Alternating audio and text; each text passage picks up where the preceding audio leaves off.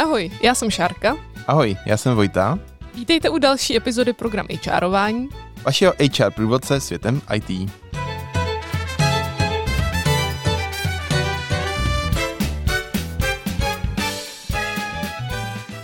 Tak my vás ještě jednou vítáme, tentokrát při natáčení podcastu program HRování. Vítáme Přemka a Kláru a poprosím vás jenom pro posluchače, kteří nejsou dneska na meetupu, jestli byste se nám představili ve dvou, ve třech větách.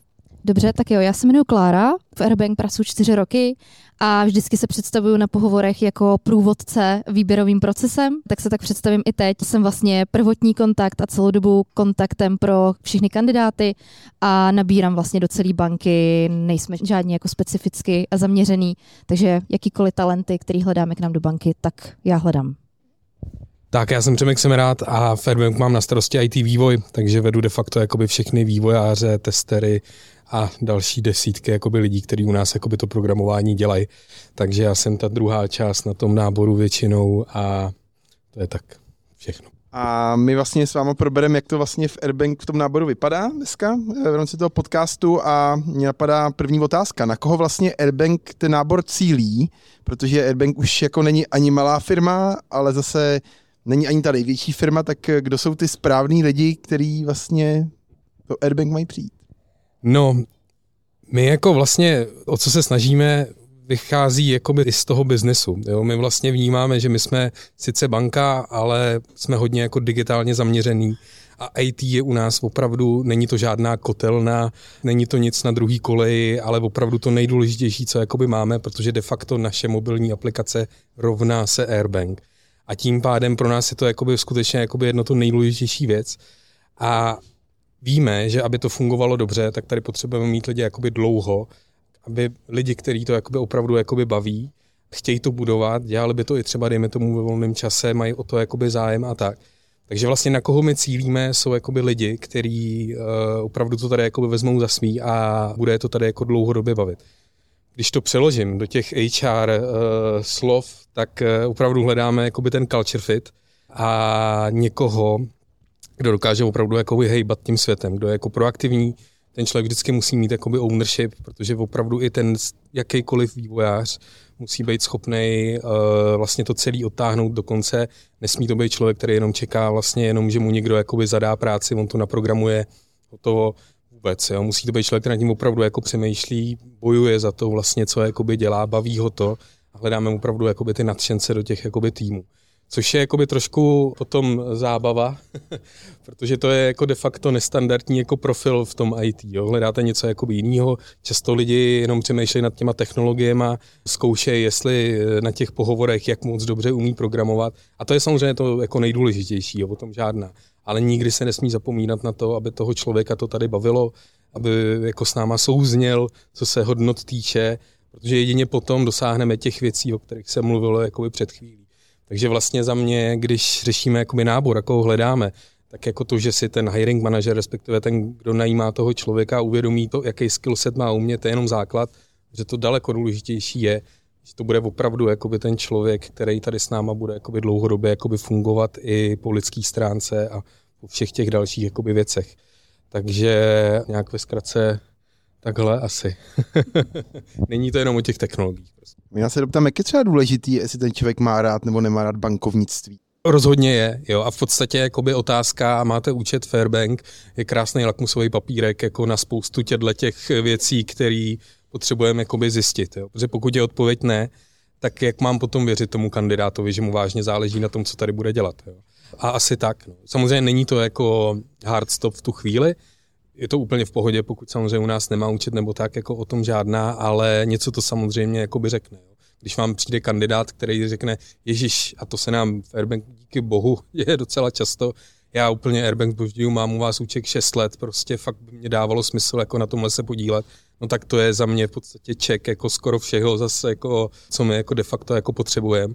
Protože i vlastně jako věřím v to, že pokud něco jako by chybí z toho technologického checklistu, a teď nechci ani mluvit možná jenom o IT, ono to platí na jakoukoliv specializaci, tak to ten člověk dožene, pokud bude mít dost chuť, protože věřím, že když někdo bude chtít, tak se dokáže naučit de facto jako cokoliv. A tím pádem, pokud má to natření a věří jakoby té misi, kterou my tady jakoby jedem, tak eh, to prostě dopadne dobře no what. No. Vypadá to, že jasně víš, koho hledáš, co je důležitý. Jak zjišťuješ, jestli to ten člověk má nebo nemá? Podle mě základ jakoby je v první řadě si uvědomit, jakoby, koho hledám. To zní jako strašně jednoduše, ale to rozhodně se nemá dít podle mě jakoby na tom pohovoru. Je potřeba opravdu si předem jakoby sednout, představit si toho člověka a sepsat si opravdu seznam jakoby nějakých kvalit, co musí umět.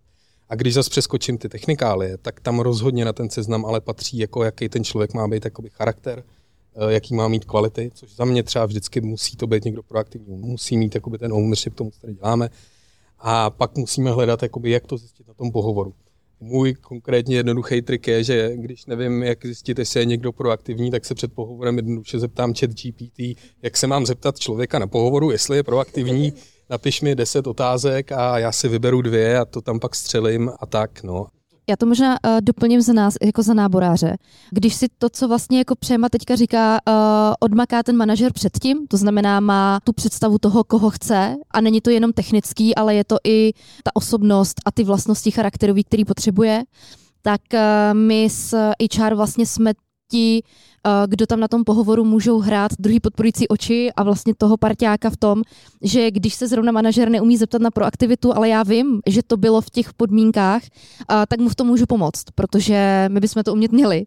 Tak tohle to třeba, v tomhle to můžeme potom pomáhat a vlastně rozpovídat toho kandidáta třeba na tyhle ty charakterové vlastnosti, anebo už to třeba dokážeme dobře zjistit po telefonu nebo nějakým jako press screenu, že už si třeba řekneme tady ty věci, eh, co jsou pro nás must have a už se třeba o tom bavíme po tom telefonu s tím kandidátem. Takže je fajn, když tyhle ty věci jsou odmakané takhle dopředu, když ten manažer má jasnou představu, tak i nám vlastně jako rekruterům se pak v tom hrozně dobře pracuje, protože víme, na koho cílit, víme, jak se ptát, víme, co potom můžeme dát za zpětnou vazbu, tak to může být taky jako fajn.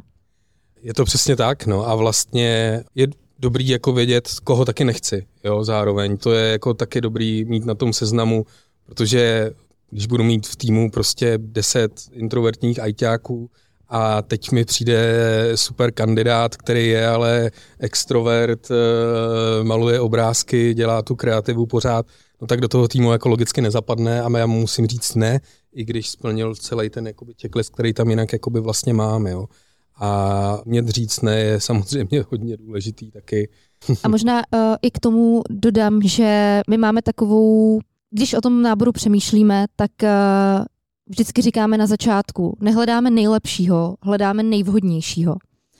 To je někdy těžký pochopit, myslím teď je ze strany těch kandidátů. Někdy mají pocit, že já přece splňu všechny ty checklisty, všechny ty technické věci, co tam máte. Někdy i pro agentury je těžký pochopit, že když nám posílá jako super naskyleného člověka, a, tak my ho nechcem, protože nám nezapadá do toho nejvhodnějšího. Ale vracíme se vlastně k tomu, co říkal Přema na začátku. Pro nás jsou důležité tyhle ty věci. To, že ten člověk bude proaktivní. To, že má rád bankovnictví, ale přistupuje třeba k tomu bankovnictví jinak. Přistupuje k tomu, uh, jako posunout dál, chce to rozvíjet, chce hledat ty inovace. Hledáme třeba proaktivního člověka, který bude přicházet s těma nápadama. Hledáme člověka, který se nebojí dělat chyby, protože chybama se učíme, takže uh, bude rád experimentovat. A hledáme někoho, kdo má vlastně jako tu vášeň v té práci jako takovou a baví ho to a to je pro nás vlastně jako důležitý. Takže proto říkám a zmiňuji strašně důležitou věc, že hledáme toho nejvhodnějšího k nám jako do týmu a to ne vždycky bývá ten nejlepší. Víte, koho hledáte, máte nějaký taktiky, jak to zjišťovat? Můžete s náma našerovat nějakou unsuccess story, kdy se vám to třeba nepovedlo, co jste pak změnili?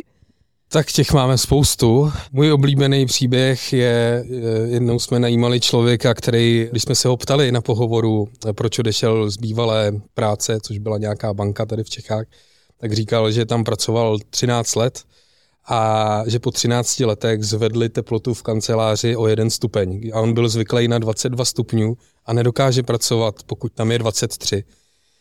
A my jsme ho jako vzali protože opravdu byl jakoby jinak super fit a tak.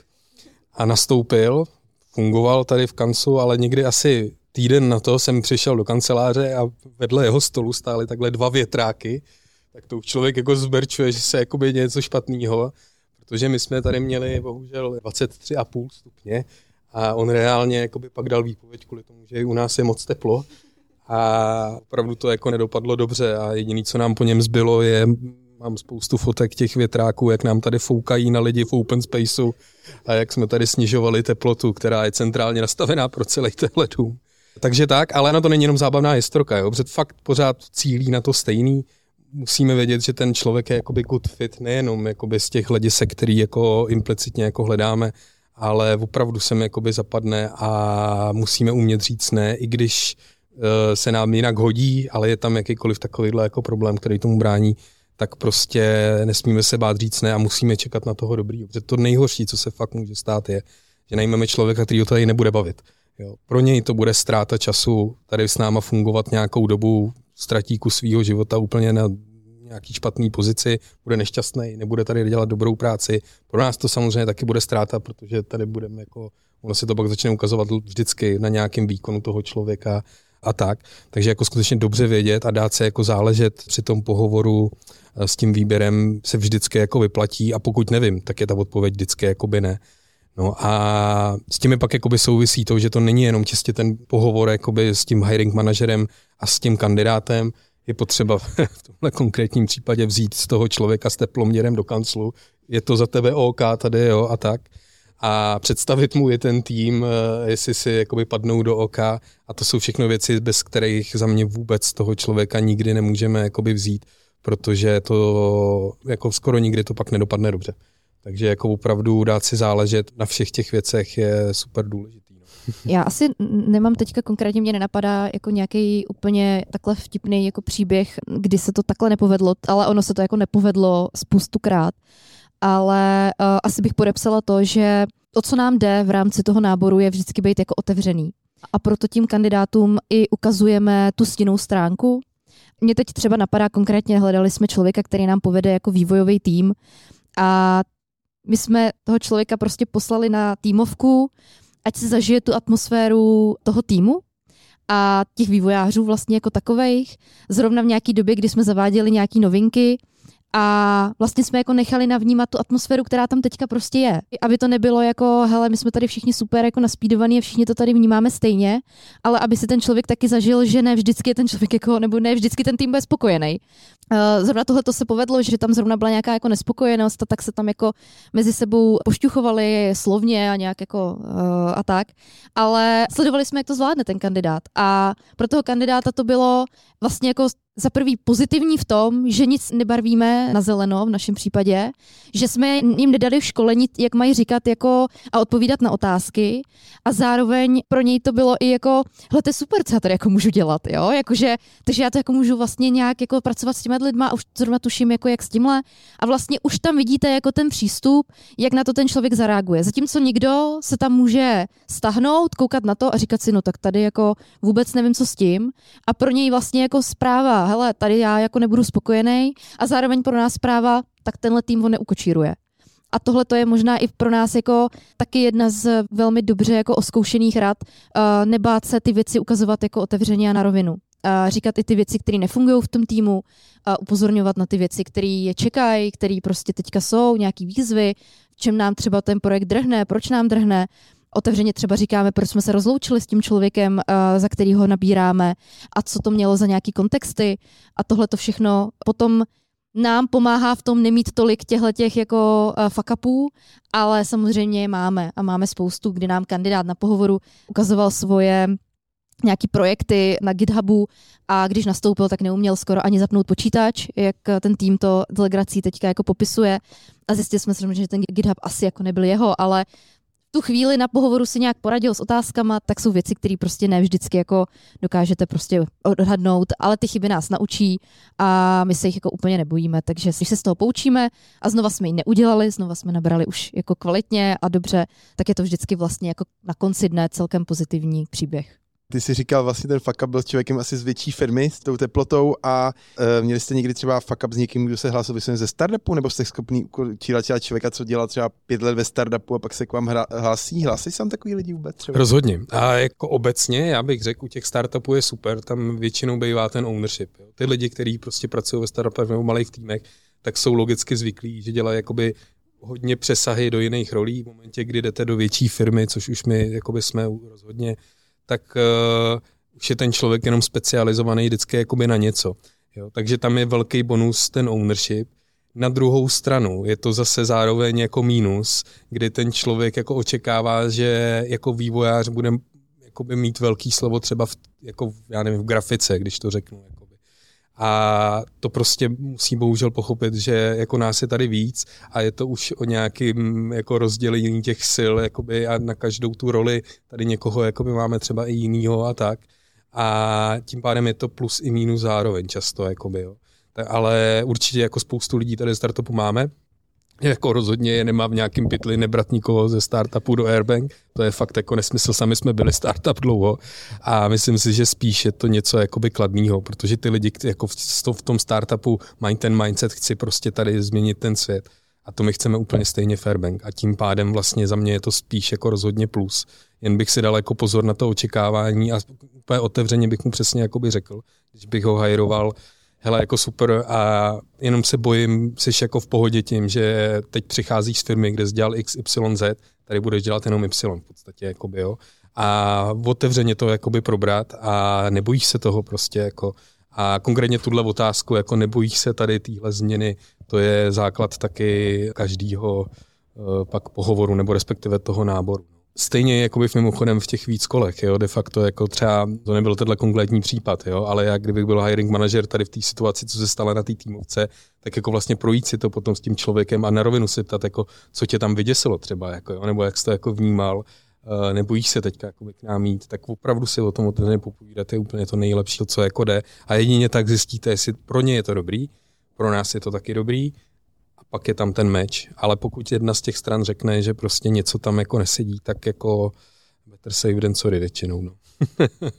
Kláry, chceš k tomu ještě něco říct? Nebo se mám ptát já si myslím, že to Přema popsal jako dobře. Já jsem právě chtěla doplnit tu otevřenost, ale tu vlastně nakonec Přemek jako popsal, s čím jsme třeba hodně bojovali, když bych měla říct nějaké možná i praktické příklady. Vlastně jako tím, že jsme banka a musíme mít eh, samozřejmě nějak ty systémy jako dlouhodobě udržitelný, tak ne vždycky můžeme konkurovat jako nejmodernější technologií a, a těma nejlepšíma jako věcma na trhu. A třeba tohle to bylo téma, který s těma manažerama potřebujeme jako probrat, když oni říkají jako hele, já ty lidi jsem ale jako nenalákám na ty moderní technologie, tak jak to jako mám jako říct? Já říkám, no hlavně to jako nesnaž nějak jako tvrdit, že to je jako super a že určitě to jednou zavedem. Prostě připrav toho kandidáta na tu realitu, ve které tady jsme, dej mu k tomu ten kontext, ty se v tom budeš cítit dobře a on bude vědět, na co je připravený. A zrovna třeba konkrétně i u těch vývojářských pozic jim ukazují to prostředí, ukazují jim, do čeho jdou, jako opravdu čistě prakticky, jo. Takhle to vypadá. Tohle je naše vývojové prostředí. Jako nezaleknete se toho, jo, je to za vás OK. A to si myslím, že potom jako spousta těch témat na základě toho vyplyne, který pak můžeme přesně otevřít, který můžeme prodiskutovat a ten kandidát nám pak neřekne, nebo ten nováček případně po měsíci, ale tohle jsem teda vůbec nečekal, že se tady děje. Ale prostě je na to připravený. Říká, OK, já jsem do toho šel, já jsem s tím tady do toho šel, tak na tom jdu makat s váma. A mě to hezky teď nahrává na další otázku, protože to souvisí s tou otevřeností. A já jsem se chtěla zeptat, jak dáváte teda zpětnou vazbu kandidátům. Víme už, aby se to tady neopakovalo z meetupu, víme už, že teda zpětnou vazbu dávají hodně hiring manažeři, nebo možná jenom hiring manažeři, ale jakou formou, jak moc do detailu, jak tohle to řešíte? Díky tomu, co tady Přema říkal na začátku, že mají na začátku odmakaný to, koho hledají, tak je pro ně o to dost jednodušší potom vlastně si říct, proč někoho zamítám a, a jak tu zpětnou vazbu dát. Opět chci říct, byl to dlouhodobý proces ty manažery tohle naučit. Můžou u nás mít školení, můžou navštěvovat eh, vlastně kurzy, kde to učíme, kde vlastně učíme, jak předávat zpětnou vazbu, jakým způsobem pracovat vlastně jako s těma kandidátama i vlastně v rámci našeho rozvoje manažerů jako takových, tak prochází velkou řadou různých workshopů, dlouhodobých jako kurzů, kde zpětná vazba je jedno z témat, sice v týmu, svým podřízeným, ale ono to jako prakticky je to stejný. A takže předávají oni a předávají tím pádem tak, jak to je a jak to leží a jak to prostě v realitě, jaký ten důvod byl. Není nic horšího, než si vymýšlet, pak se v tom zamotáte, není to jako nikdy dobrý, fakt jdeme tou otevřeností a v tom směru, tohle to jsou věci, které nám tady chyběly, tohle to jsou věci, které třeba byly možná až moc, a my hledáme takového člověka a vy nám tady do toho setupu nezapadáte. Je klidně možný, uh, že to ten kandidát třeba nepobere nebo chce diskutovat o těch věcech, ale právě proto tu zpětnou vazbu má předávat ten hiring manager, protože pokud s ním začne diskutovat o technologiích nebo o dalších jako oblastech, na základě kterých uh, se rozhodl, jak se rozhodl, tak uh, jenom ten manažer je schopný vlastně jako říct ten pohled a tu realitu, která tam jako zatím je. A takže určitě předáváme a snažíme se předávat všem, Opět chci říct, někdy nám to uteče, někdy se to nepovede, někdy jsme nuceni přistoupit k variantě e-mailový, někdy jsme nuceni přistoupit k variantě šablonový. I takovéhle věci se dějí, ale primárně vždycky tam má být nejdřív ten osobní kontakt nebo respektive ten telefonický, aby si ty věci byly schopni jako vyříkat.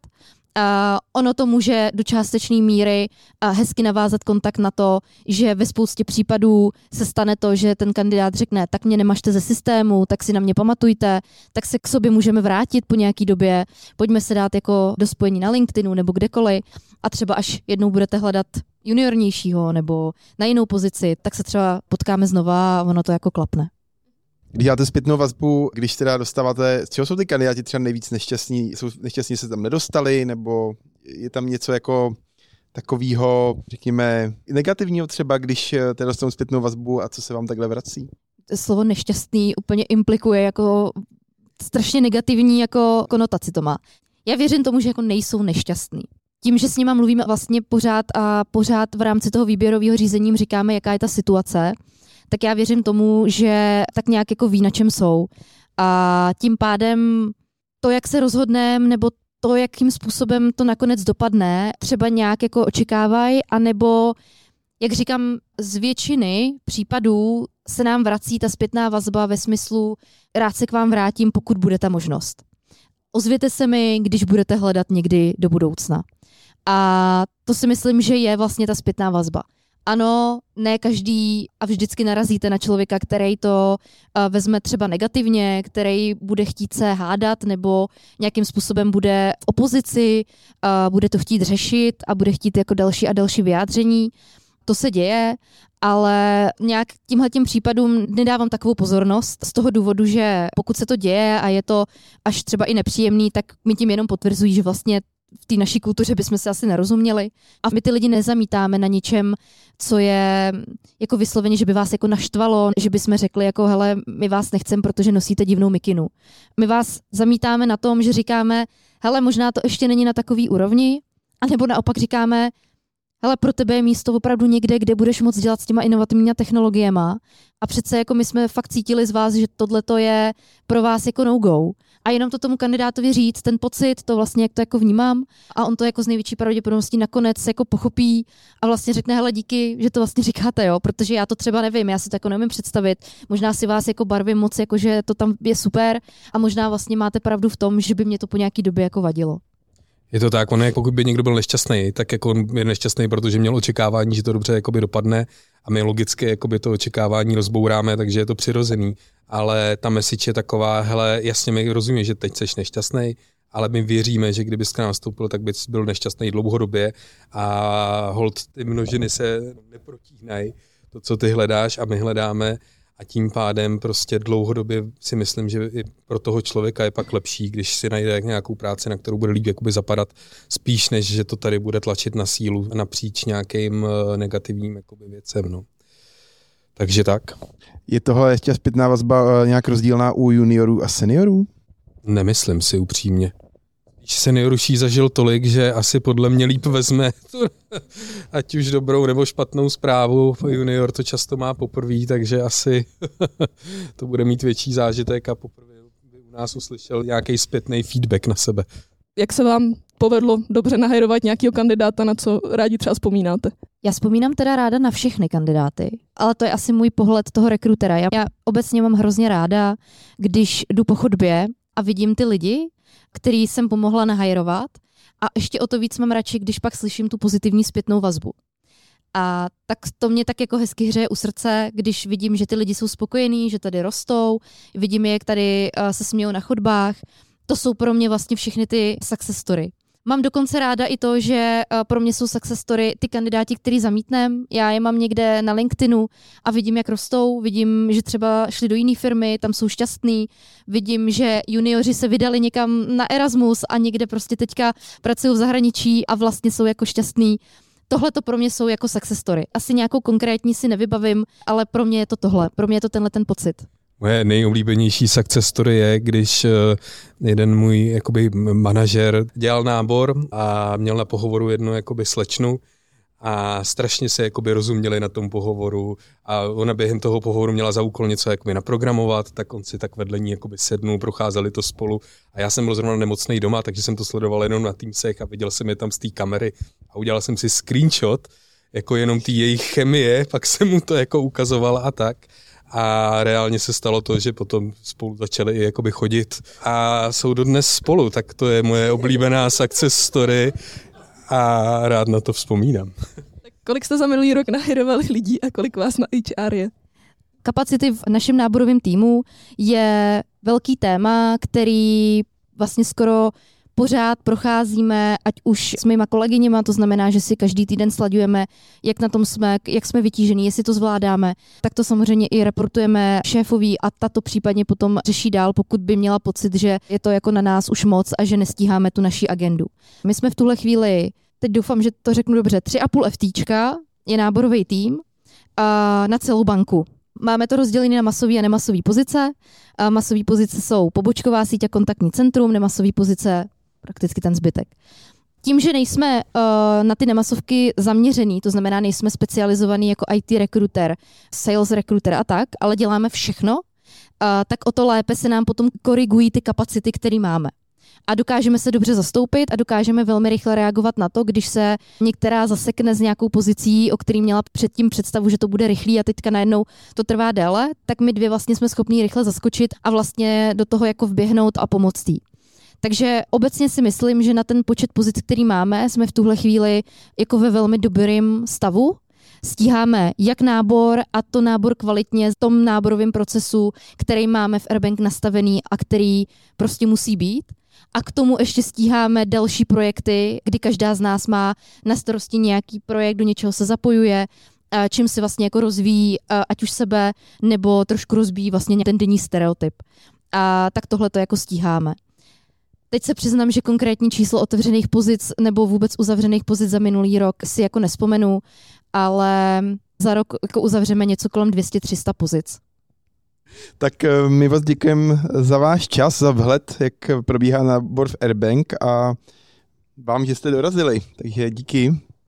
I my moc děkujeme. Je to pozvání. tak, moc díky za podsklání do podcastu. Děkujeme za poslech. Sledujte nás na LinkedInu, Instagramu a Facebooku nebo pište na info zavináč program hrline.cz. Naslyšenou. Naslyšenou.